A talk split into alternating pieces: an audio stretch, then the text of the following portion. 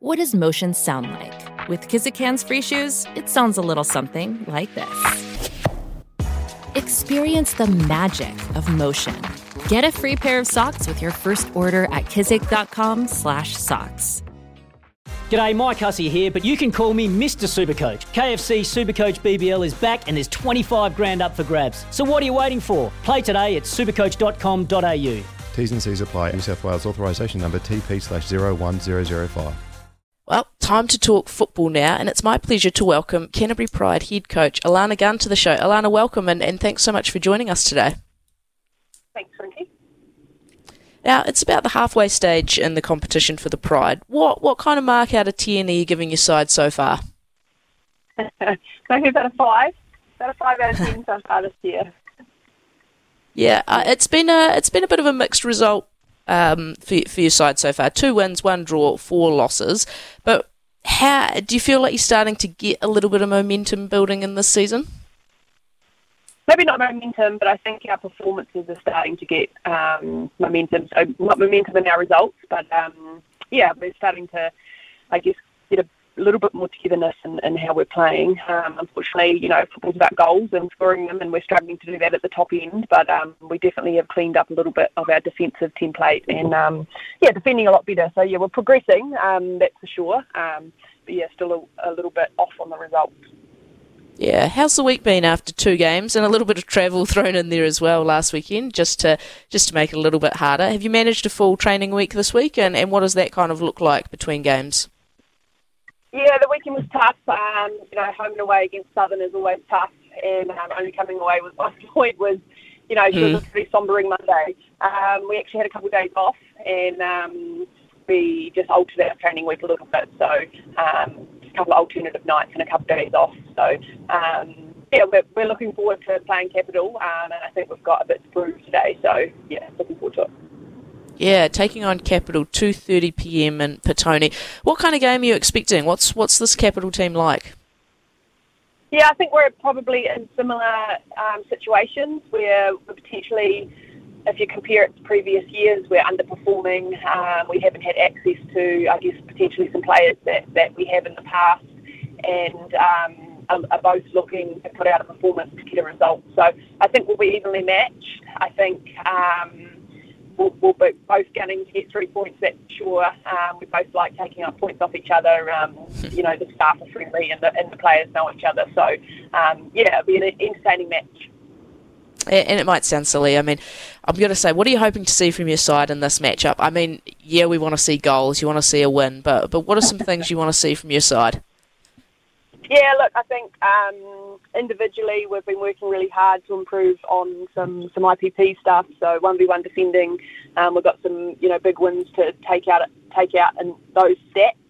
Um, 100% we want to see goals. Um, we've been lacking them, um, but I think the part before the goals and you know getting ourselves into the attacking third well um, and um, whether it be in transitional position and um, getting those skills and goal scoring positions, yeah, that's for sure. Yeah, look, there's been some good stuff going on throughout the season, though. Uh, have there been some players that have really stood out for you? Um, Kate Lloyd was having a fantastic season. Unfortunately, she did her ACL a couple of weekends ago, um, playing Auckland United. You know, she was she was playing some fantastic football, so she's been a massive loss. Um, but my standout so far has been Lara Wall. Played um, left back for us consistently. Um, she's a you know attacking outlet. She's exciting to watch. She's powerful. Um, she really does bring it all. Um, yeah, she's been outstanding this season. Been really really impressed and proud of um, her performances to date. Yeah, you mentioned Kate Lloyd, and and she was someone I, I definitely noted down. She's been playing some some exceptional football, and she's one of your, your most experienced players going around in the side as well. How's she personally going? It's it's obviously pretty devastating news with the ACL, and, and how do you look to replace someone of, of her calibre? Yeah, she's a pretty unique um, type of player, um, so you kind of don't look to replace her, but potentially you know shift some things around to I guess fill the void that you know she lacks. She's she's really creative. She's hard to read. Um, she she runs and runs. You know, she covers some ground in some pitch uh, in in 90 minutes. Um, but yeah, she's massive loss. Um, she's doing really well. She's someone that really thrives off um, exercise. So you know, an ACL is a pretty tough um, rehab, um, which she's you know she started. Um, fortunately for her, it was a really clean ACL, so she's actually managed to get herself into surgery already and, and start that process. So, you know, she's in and around the group still. She's been fantastic off the pitch um, as much as she is on the pitch. But um, yeah, definitely not one we look to replace, but, but potentially um, just fill that void.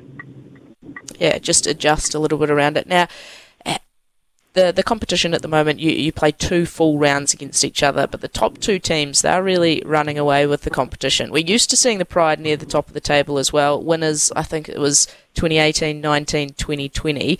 What is it that those yeah. teams at the top of the table are just doing so well this season? Yeah, it's a new it's a new season. It's back to two rounds. We haven't been at two rounds, um, I think, since 2018. Um, and our club sides, so it's the first year that we've had club sides in the competition. So New Zealand football emerging um, all national leagues into a club-based national league, and this is the first step with um, four Auckland-based teams. And um, you can see the advantage that the four Auckland teams have had, um, obviously having a whole winter season together. So I think that that's what it has been in the earlier rounds. Um, you know, their, their, playing style is really clear. They've got some great rotation within their units and, and they're really established. And I think that's been the difference um, between the, I guess, the federation sides and, and the club sides. Um, they're also full of quality players, like, um, you know, that we've had um, the under 17 World Cup just just passed, and those girls um, coming back from India are really injecting some quality back into the, um, our sides. And yeah, yeah, they're, they're good clubs and they're good sides. Yeah, it, it's it's a big time for women's football here in New Zealand, though. FIFA World Cup coming to town next year. What did you make of the pool that New Zealand found themselves in? Pool A, Norway, Switzerland, the Philippines. Uh, are they a chance to get out of their group here? Yeah, absolutely. I thought the the um, Auckland was probably a little bit woke with the draw, and you know, FIFA is a is a powerful beast, and it's a massive event, and um, I think New Zealand's starting to wake up to it. Um, with the Ferns pulling their draw they've pulled, I think absolutely it's an opportunity to not only get their first win at a World Cup, but um, you know head into the pool of 16. Um, and you know, what an opportunity for New Zealand to have the Ferns, you know, in, in our backyard. Um, it's going to be a fantastic occasion. Yeah, and there's some there's some seriously good teams that are coming to New Zealand as well. I saw uh, USA going to be based in New Zealand, the Netherlands as well. So a great time to be uh, a football fan, especially if you're a, a, youngster growing up hoping to one day you know be a football fern. It's it's an awesome opportunity to to see that right in front of you. The football ferns, of course, they play in Christchurch as well in a couple of weeks. How important is that to have international football on the local scene, and how special is that going to be for for a few of the Cantabs to get to play at home in front of you know family family and friends? Yeah, it's massive. Um, you know, Christchurch were unlucky to not um, get any uh, World Cup games, so I think mm. this is you know a bit of a we're sorry potentially, but yeah, two football ferns games um, in a couple of weeks against Korea, which is a great you know a great side, great opposition to play, and the Ferns you know given the tour sometimes there's up to seven or eight um, Cantabs in that Ferns squad, so yeah. it's going to be really special. Um, you know, it was only last year we had Ellie Longo, Kate Taylor, Alyssa Whinham, um, all playing in Christchurch. So, you know, those girls are now going to be ripping the Ferns shirt in Christchurch. It's going to be pretty cool. Yeah, it definitely is, and, and it'll be a really special moment for them, I'm sure. Just a little note on, on your coaching as well. I see that you're involved in the, the FIFA coaching program. There's 47 recipients from 27 countries. H- how's that been, and, and are you enjoying that?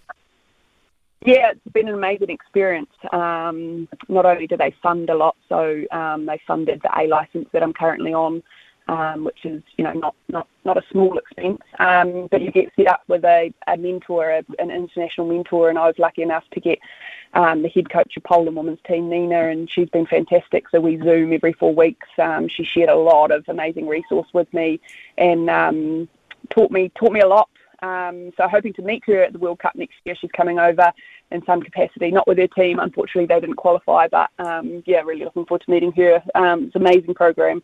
Um, yeah, so really grateful to, to be involved on it.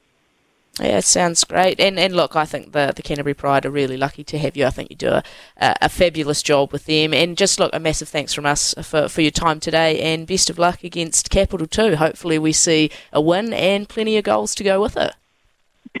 yeah, so do I, Frankie. Thanks very much. Well, that was Canterbury Pride head coach Alana Gunn ahead of their match against Capital in Petone. Head along if you're in the area, 2:30 p.m. today. Here's some tips for maintaining your Trex deck. Um, occasionally wash it with some soapy water or a pressure cleaner. Trex composite decking is low maintenance and won't fade, splinter, or warp. Trex, the world's number one decking brand.